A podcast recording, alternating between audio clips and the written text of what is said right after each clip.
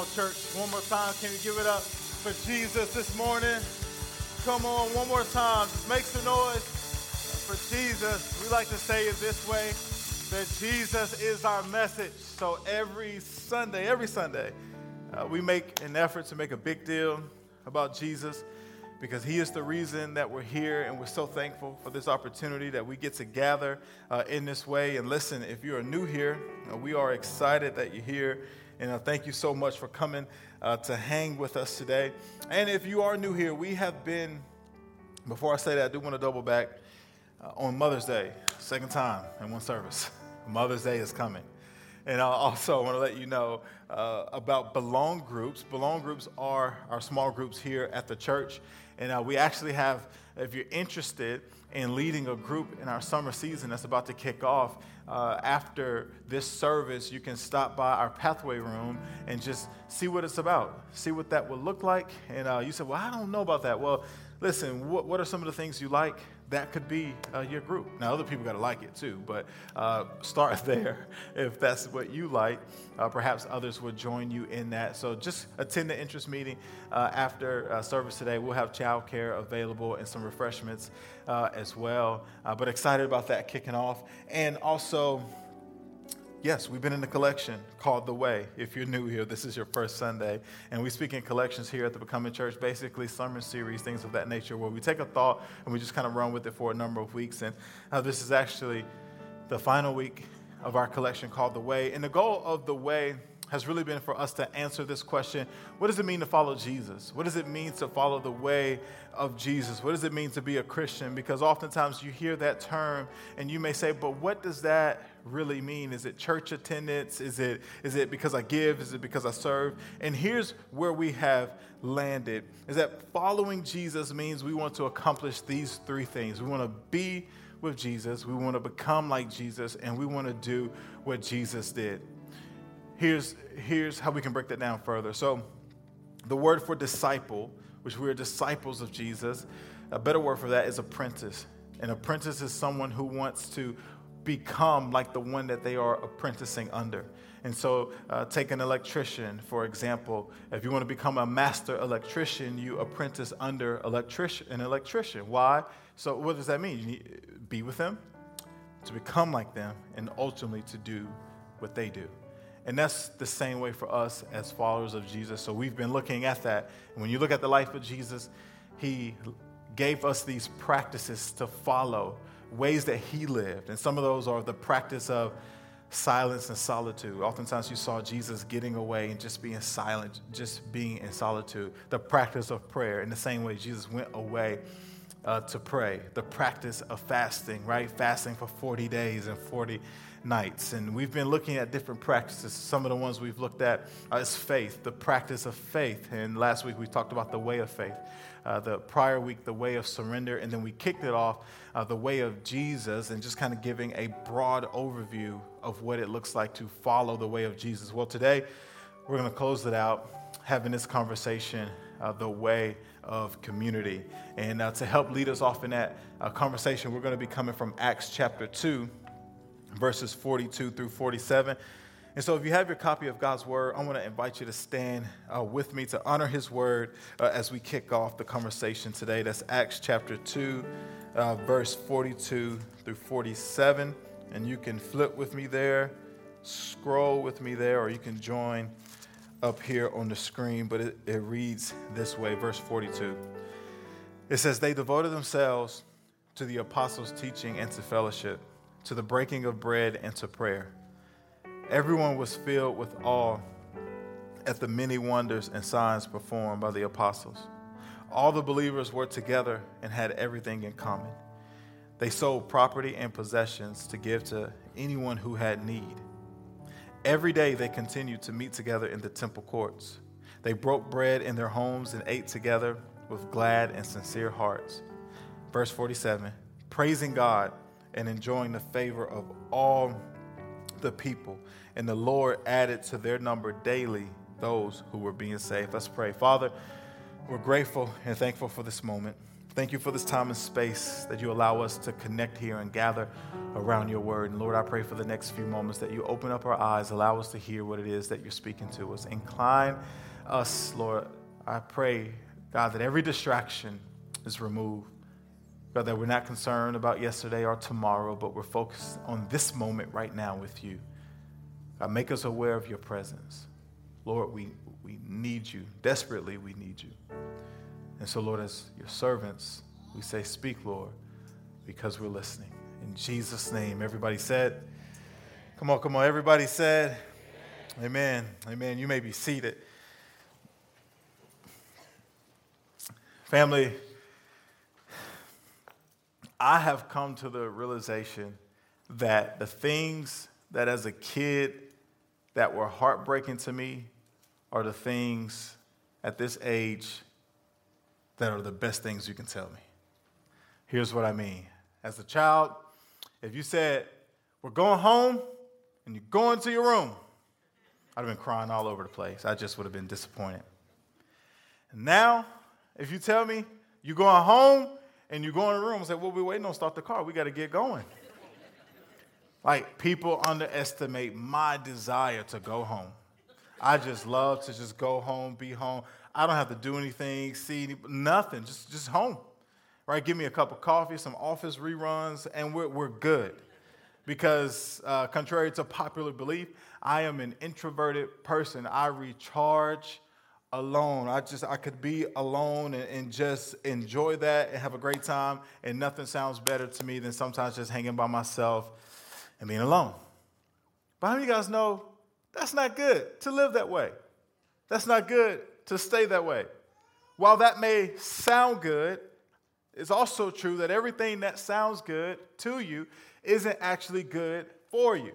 That we're not supposed to live alone, that we're not supposed to be in isolation, but we're supposed to live in community together. But some of us, we um, reject the idea of community, doing life together with others, because community takes work. I mean, anybody agree with me that like community is work? How many times have you tried to put the plans together and you get right there and it fails? And you say, I ain't going through all that again. We made all the plans and said we're going to take the trip and nobody put down the deposit. it happens, it happens. But community is work, but can I tell you, it's worth it. And here's the thing about community. Oftentimes with community, we're waiting for others to make the first move, but we got to be the ones to initiate. And you say, Well, I'm always initiating. That's okay. Maybe just that one time, maybe on the 10th time, the 11th time, you won't have to. But we were not designed or created to live alone, but we were created to live in community. And when we look, and looking at this from a church perspective, because at the Becoming Church, we value community. In fact, part of our vision says belong to community. And so we don't want to live isolated life, but lives, but we want to live together lives. And so, you know, when you think about something, you, you think, okay, let's go back to, you know, the original, like when, when to the beginning to see how do we get where we are. And I think that would be prudent for us to do this in terms of the church. So, what did the church do at the very beginning, and how can we apply that today? And it's important to do that because things get lost over time, right? This idea of community isn't new. Community uh, began over 2,000 years ago when we saw the church birth, but there can be things lost in the process. So, like, for example, I once heard of a story uh, where a little girl asked her mother, like, hey, uh, so I see every time you make the cook the ham, why do you cut the ends off? And she says, well, I don't know. I saw my mother do it that way, so I do it the same way as well. And so then the little girl went to go ask grandma, Grandma, why did you why did you cut the ends of the ham off? And she says, Well, I don't know. That's the way I saw my mother do it.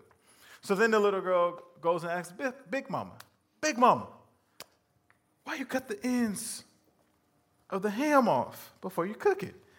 And she goes, Child, I ain't never have a pan big enough to put the ham in, so I just cut the ends off to make it fit.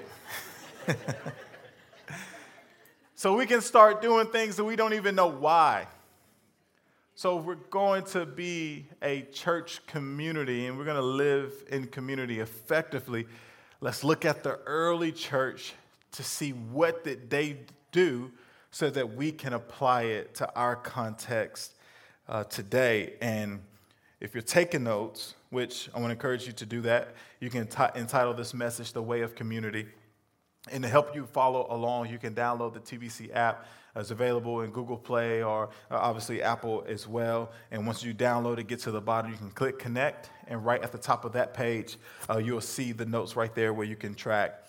Uh, but to give a little context to our text, Acts chapter 2, it lays out the very beginning of what we call the church. And it does so in three ways. First, uh, the Holy Spirit uh, fills believers gathered there in Jerusalem in the upper room, equipping them with the ability to preach and teach the gospel and to live the life that we've been called to live, right? So they've been filled with the Spirit of God, and now they have the equipping, the ability, the, the empowerment to live a Christian life and also to teach. Secondly, Peter himself, he preaches and he uses Old Testament prophecy to show that Jesus is indeed the Jewish Messiah uh, that the prophets talked about. And then lastly, people believe. Like, listen, the church exploded. Like, Peter preached, and 3,000 people were added to the church that day. People repented. Uh, people were, were baptized. People trusted Jesus and began living for him. Like, you talk about revival, it was absolutely revival. And it's from those moments and from those three distinct things that we see the beginning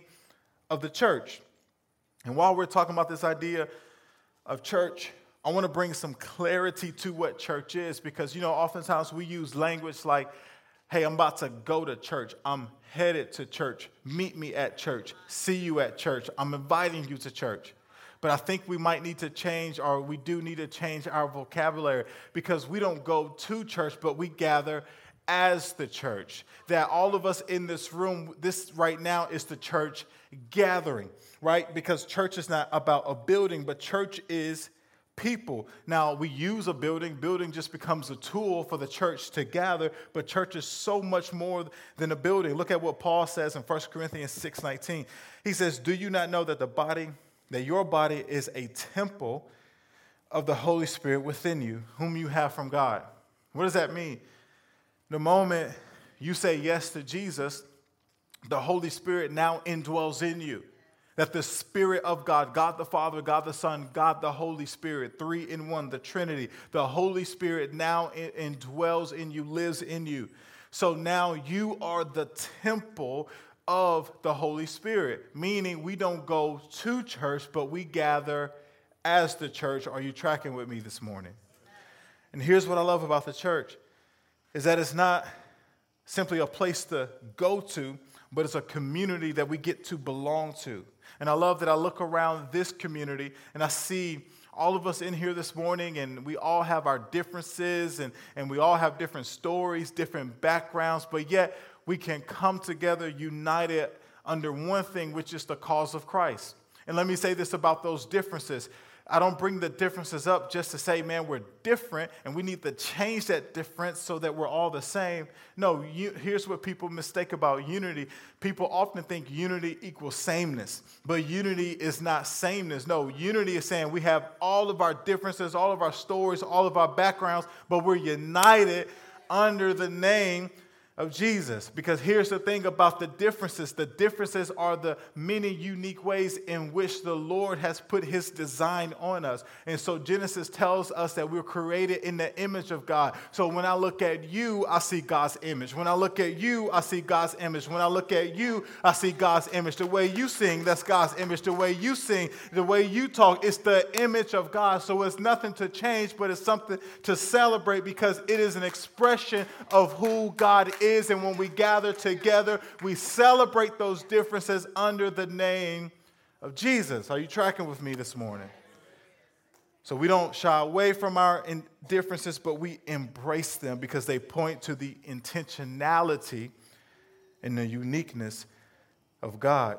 And I believe this, family, that if we pull back some layers, that we can actually see that we have more in common than we don't. Because oftentimes people want us to focus on what is different about us instead of what is the same about us. But we have more in common than we don't. And as we practice the way of Jesus, one of the practices that Jesus modeled out for us so well was community. In fact, you see Jesus at a wedding in John 2. Now, if you're married in here and, and if you had a ceremony, you were very meticulous about who you invited to that wedding.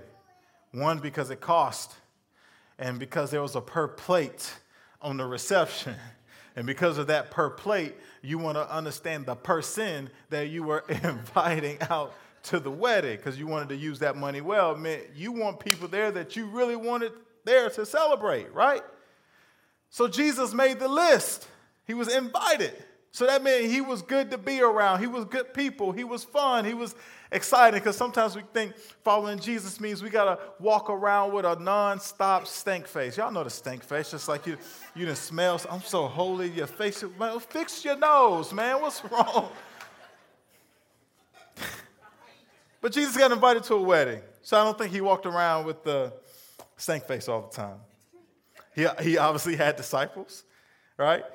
But he also had friends. He hung out with Lazarus, Mary, and Martha. In fact, when Lazarus got sick, Martha and Mary sent a message like, yo, the one you love is sick. Get over here and help him out, right? So Jesus was obviously in community. It's my point. And here's the thing if we're going to fulfill, if we're going to be followers of Jesus and fulfill the mission that God has commissioned us all on, we must understand that we don't fulfill that mission in isolation, but we fulfill it in community. Can I say this?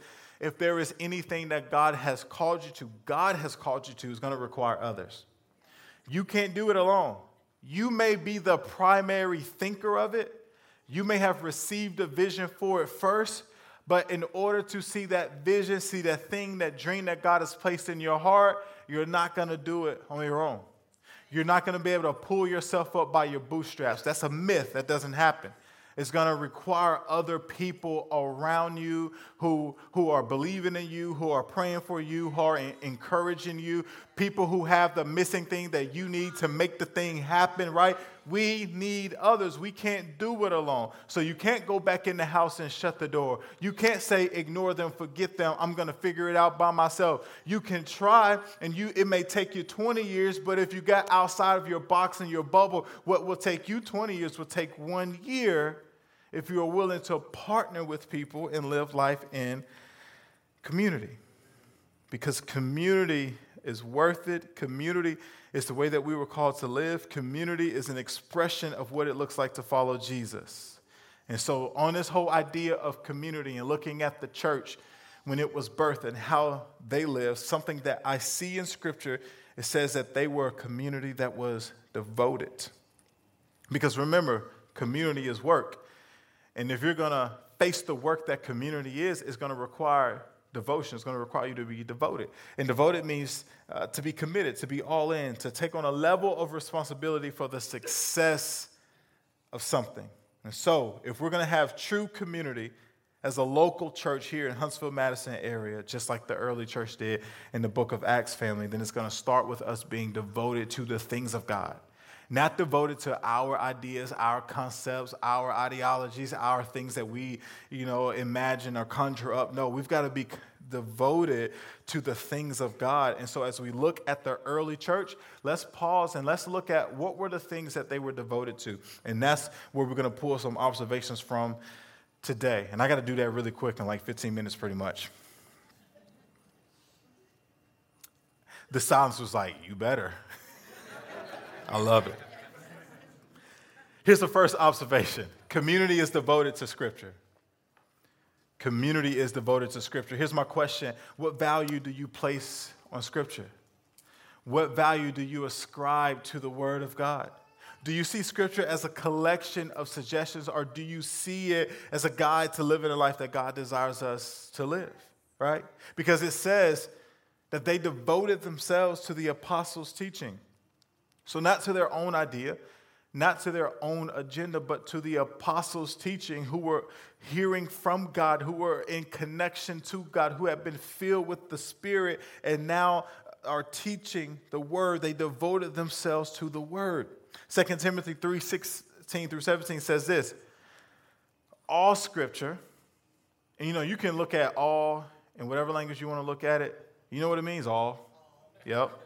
All scripture is God breathed So, not some of it, but all scripture is God breathed, It's useful for teaching, rebuking, correction, and training in godliness, so that the servant of God may be thoroughly equipped for every good work. So, I think it's, it's prudent for us to make a habit and a, a, a spiritual discipline of diving in God's word every single day. And one of the things that often says, I don't have time, but there is time. Absolutely, there's time. But there's the, there's the, the, the idea of what are, are we going to devote ourselves to? Because I know I've got, I've got time to scroll. Because every week, the app tells me how much time I spent on my phone. So I, it's clear I have time.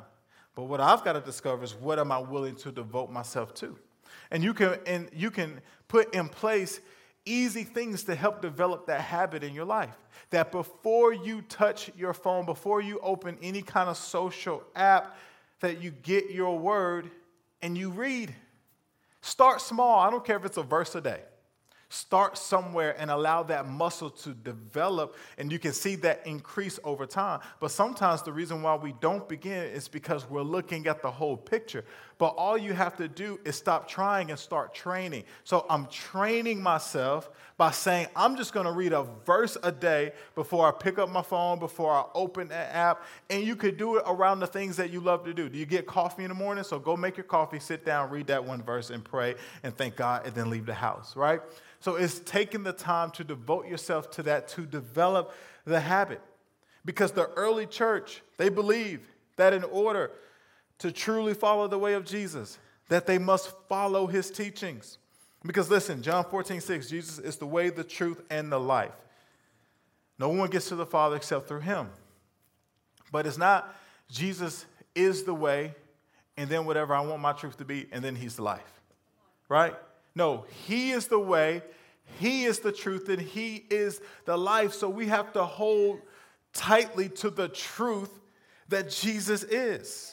Because if we're going to be followers of the way of Jesus, we must be followers of His words. And we can't see His words as suggestions, but we have to see them as a way of life that we put into practice. That's why He says in Luke uh, 6, Why do you call me Lord, Lord?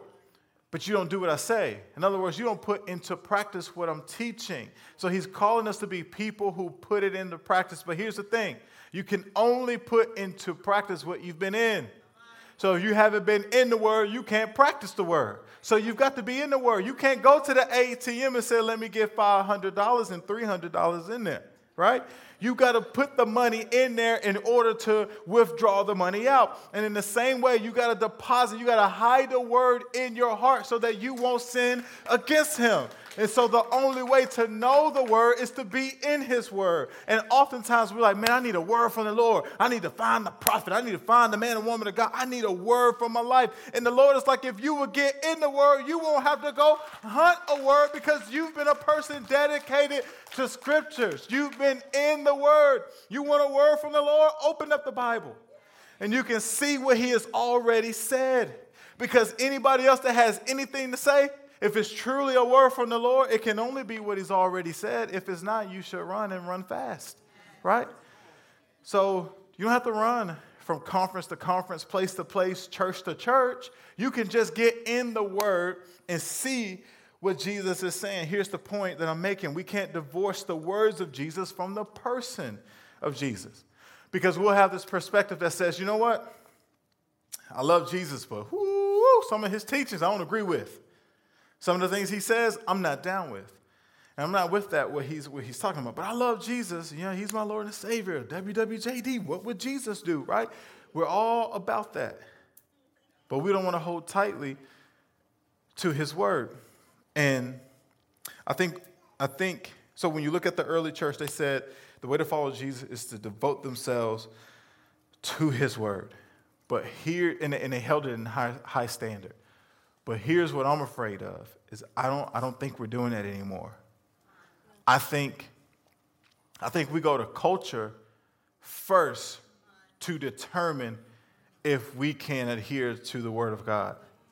So the Word of the Lord says this, but we check and we say, Culture, what do you say first? We not doing that? Okay, then I, I can't I can't adhere to that part. Because if I do that, that, that might actually get me canceled. Because culture says I shouldn't have that perspective. Culture says I'm someone who pushes hate if I believe that. Culture says I'm someone caught up in some religious fairy tale if I believe that. And so we go to culture first, and then, and then we'll, we'll figure out if we will adhere to the Word of God. Or, let me just level with all of us this morning. We'll go and we say, well, let me see, what did, what did the Republicans say? Then I'll figure out if I'm going to apply that. What did the Democrats say? Then I'll figure out if I'm going to apply the Word of God. Okay, what, what does my blackness say? And then I'll figure out if I'm, what, what, what, does my, my whiteness say? And then I'll figure out if I'm going to hear to that. What, what does my ethnicity says? What does my community says? What does my culture say? And then I'll, that's not what it is. That's not what it is. We must adhere to the full counsel of the Word of God because your ethnicity, your culture, your background, it is not bigger than our God. It is not bigger than the image in which we have created in. If you go read the book of Ephesians, it begins from, from chapters 1 to 3, where Paul is writing this letter to the church of Ephesus because of all the things that they've gotten caught up in. And you can go and count how many times in just the beginning that he's using the words in him. Because what he is reminding them of is that if you are a Christian, if you have put your faith in Jesus, that is bigger than your ethnicity. That is bigger than whatever community you belong to. That is bigger than what your income is because your identity is not found in your ethnicity. Your identity is found in him, is found in Christ. Who I am is so much more than I'm black. Who I am is that I am a child of God, I am a son of God, and I've tried my best to hide my life in Christ. And when people look at me, I want them to see the Christ in me more than anything else they see because that is the only thing that eh, foundation that I can stand on that's going to last. But it's not a popular message to preach or to communicate because the world would use these things to try to divide us, and they were never intended to be that way. Why? Because remember what I said earlier? We celebrate the differences because they are intentional and unique ways in which the Lord has designed us. And so then when we put all of our effort into those ways that He's designed us, then we are making an idol of the way that we have been created and highlighting that more than the one who created us. We are in Christ, but it's the scriptures who tell us that. And it's the scripture that gives us the blueprint for the way of living. Are y'all with me this morning? John chapter 1, check it out. In the beginning, this is what it says In the beginning was the Word, and the Word was with God, and the Word was God. And when you see this right here, it just seems like a simple sentence. But you look at the word, word is capitalized to insinuate this is talking about a person here. In the, pers- in the beginning was who? It was Jesus. This is what it's saying. So in the beginning was Jesus, and Jesus was with God, and Jesus was God. So remember that whole thing about we can't divorce uh, the, the words of Jesus from the person of Jesus? It's because they're one and the same. Jesus is the Word. And so we can't separate him from what he said because Jesus is the Word. Drop down if you need somebody's like, I don't know about that, you're lying. Look at John 1, verse 14. The Word became flesh and made his dwelling among us. Who is that? That's Jesus. So we can't divorce the words of Jesus from the person of Jesus.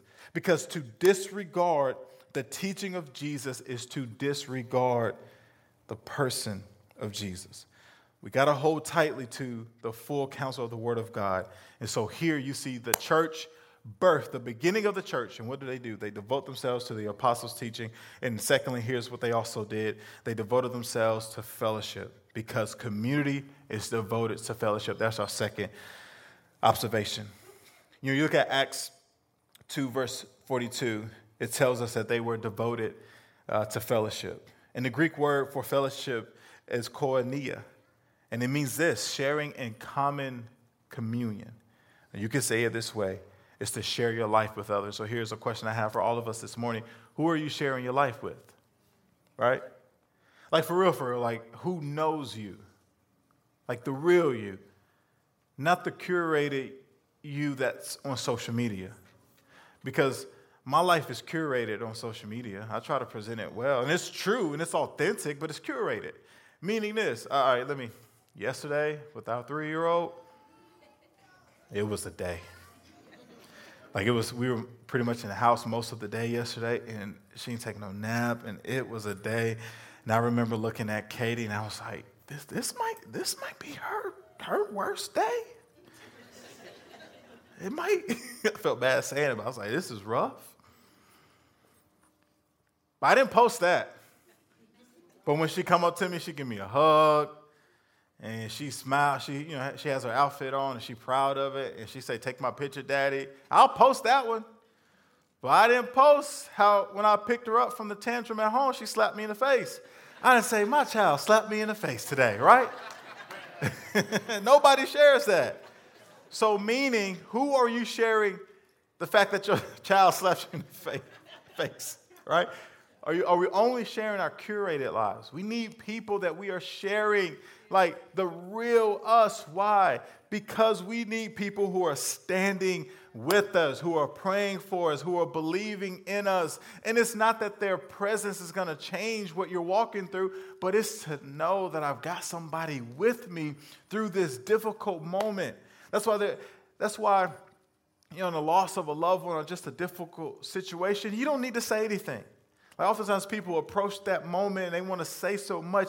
You don't need to say anything, but just your presence, being there, just knowing that you're there and that somebody is with you. So, in order to have that support and have that, we have to share our lives with people. Now, that don't mean everyone.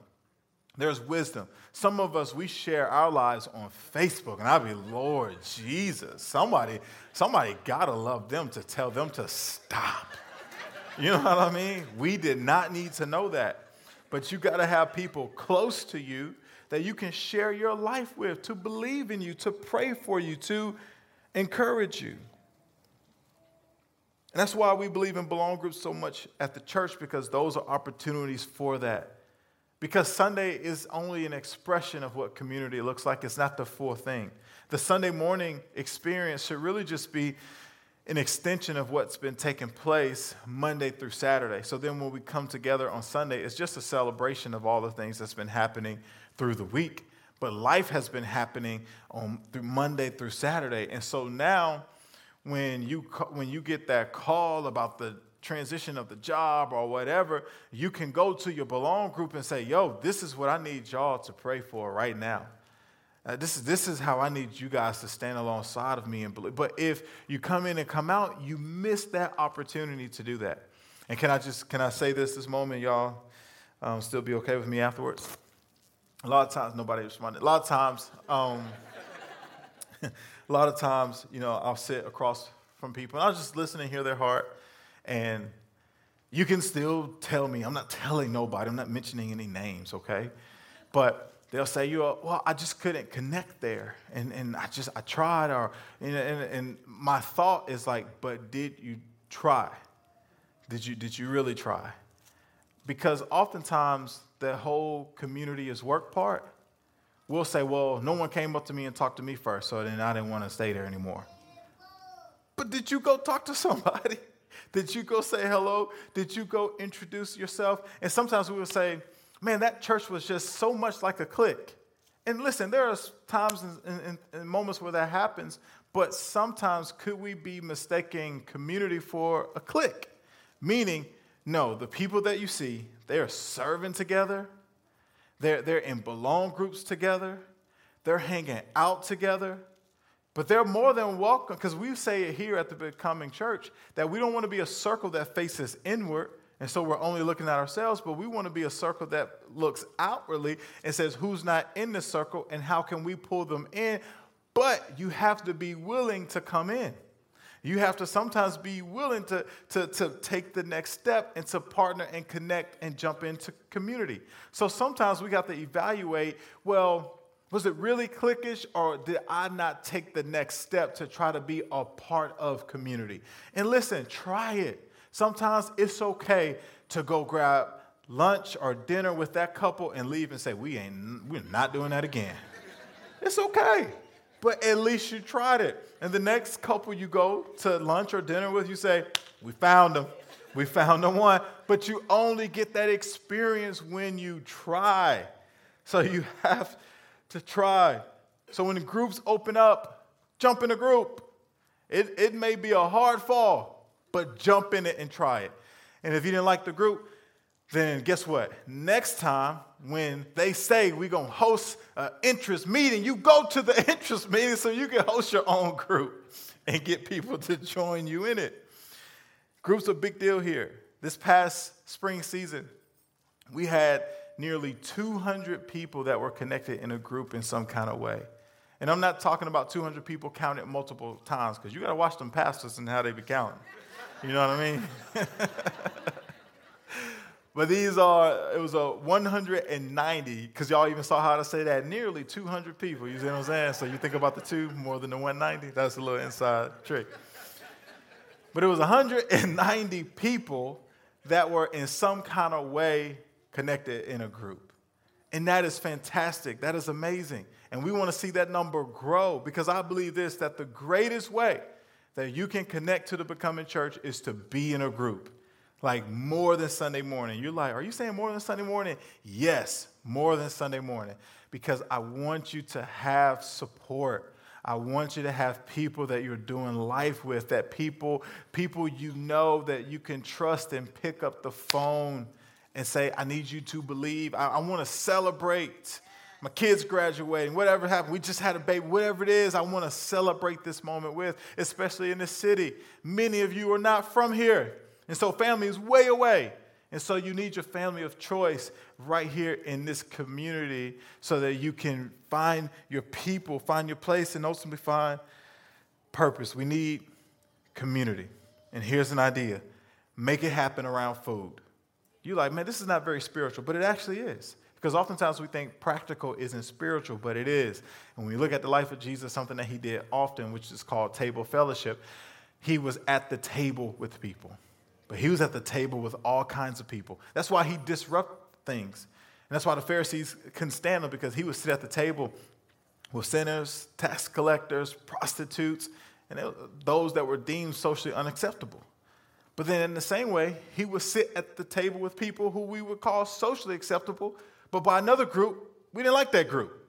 Meaning, he said this whether this group, whether you like them or they don't like you, I'm saying this that we all belong at the table, that we can all sit, gather, because why? We have more in common than we do not.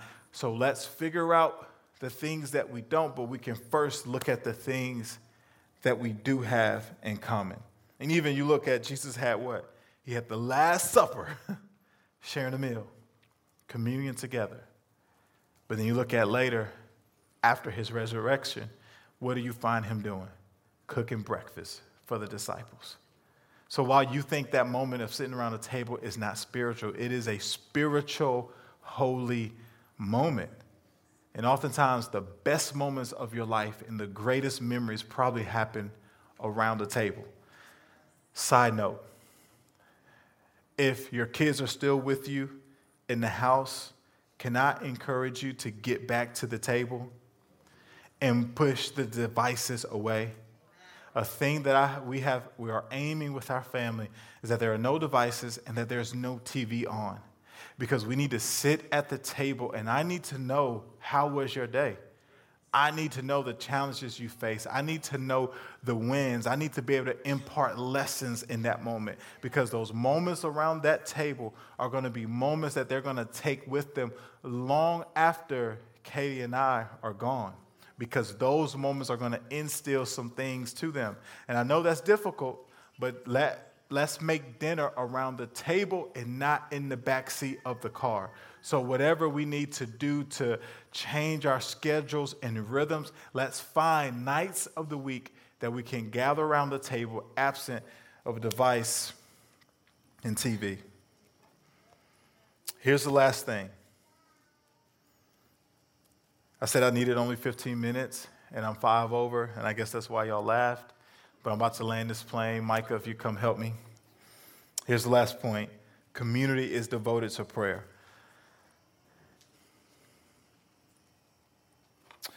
Our heart here at the Becoming Church is that we'll be a house of prayer. Mainly because this is what Jesus instructs us. He says in Mark 11, 17, that my house will be called a house of prayer for all nations. Because listen, family, a community that isn't devoted to prayer is a community that lacks the power and the ability to make a difference. Power has to be, you ever had like a, a dish and you ask somebody, like, what did you put in this? And they say, oh, that was just a little bit of some spice, because I don't know spices. I've been make something up here. That's not a thing. That's it. That was it. And it was the difference. Or if you had a dish and you say, what did you not put in here? Oh, I forgot. I can tell. All right? Prayer is that spice. Prayer is the difference maker. If you want to see a difference be made in your life, pray. If you want to see a difference not made in your life, don't pray. Look at what E.M. Bounds says God shapes the world by prayer, not by thoughts, not by I was, not by I didn't get to, but God shapes the world by prayer. He goes on to say this the secret of success in Christ's kingdom is the ability to pray. And we believe in the power of prayer here. James would say that's the prayers of the righteous that avail much.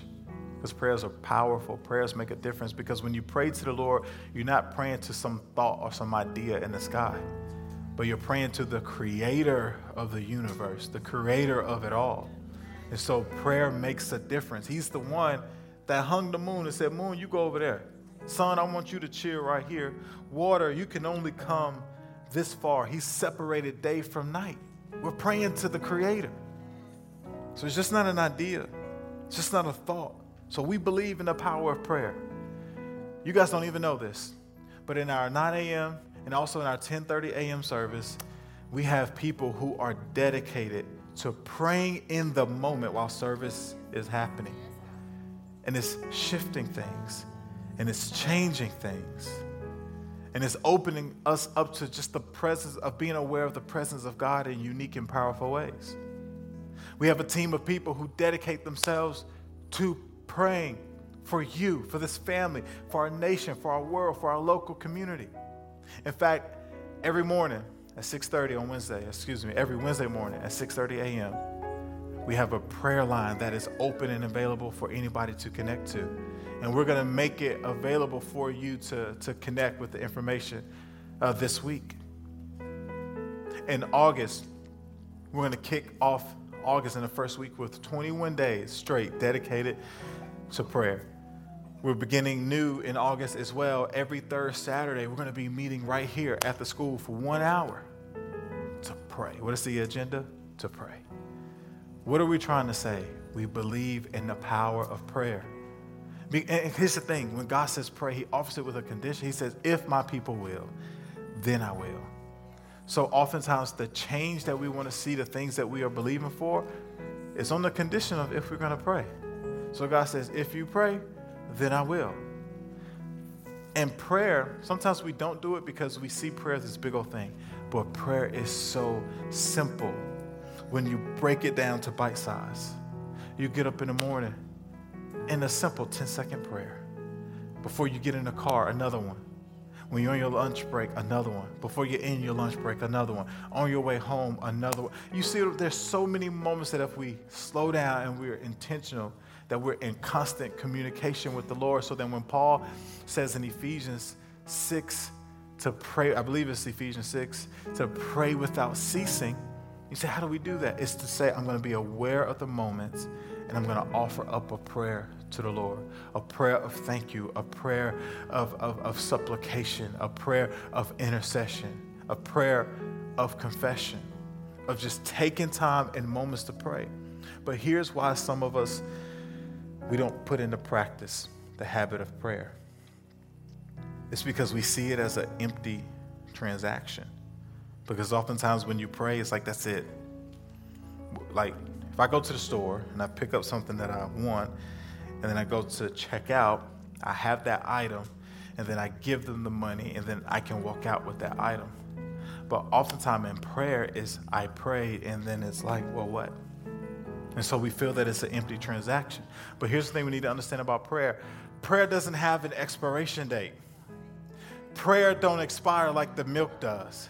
And can I say this? That some of us, many, all of us in this room, we are the result of prayers that do not expire. Because you got some praying mothers, you have some praying fathers, some praying grandmothers, some people that pray for you when people thought that you would never change your life around. It was the power and the commitment of their prayers that have led you to this place today. So I don't stand up here because I was that good and because I wanted to love him and serve him, but I had some praying, I had a praying father and mother that believed in their son to walk in the call of God for their life. Because I didn't want to do this, but because of their prayers, and my willingness to obey God, I stand here today. And so, what I'm saying here, I'm not here because of what I wanted to do. I'm here because some prayers didn't expire. The reason why you are alive is because those prayers did not expire. You have not gotten to where you got because of your own intellect or your creativity and wittiness. It came from the Lord, but it was the seeds of prayer. What kind of seeds can you lay today? Are you looking generationally? Are you looking three generations out? Parents in this room, pray for your children. I don't care how rough it gets. I don't care how difficult it gets because it's just not the now that you're contending for, but you're contending for the generations beyond. God operates in three. He's the God of Abraham, Isaac, and Jacob. Think about Jacob. Think about the next generation and the ones to come. Lay the seeds of prayer because it does not have an expiration date. And who cares if you don't get to see it? Abraham didn't see us, but we are the children of many, we are the ones of many nations that the Lord promised to him. And so he didn't see it, but he didn't walk in it, but we are the result of it. So you pray and you believe God. And I don't care how rough it gets, and you could die and never see it, but you better believe that one day somebody's to walk in the living, the goodness of the living of the Lord. Because the land of the living of the Lord, there it is. Because of seeds that you have sown. So I refuse to give up on praying and believing God for his best, whether I see it or not. Because I know those seeds are not just being sown into some place that will never reap a harvest. The reason why some of us don't reap is because we never sow. So you have to sow so that you can reap. So we got to be people who sow. Amen. Here's the last thing I want to say before we leave this morning. We serve Jesus for ourselves, but we don't serve Jesus by ourselves we serve together in community. Because so often and so many times we say, as long as I got Jesus, I don't need nobody else. But that's a mistaken theology because we do need others. In this life that we've been called to, the people we've been called to be, it cannot happen or be accomplished alone. It can only be accomplished in community together. You look at God Himself. God the Father, God the Son, God the Holy Spirit. He lives in community himself. So, who are we to think that we can dismiss community when it's the very thing that our God has modeled out for us? We've got to live together. Would you pray with me this morning?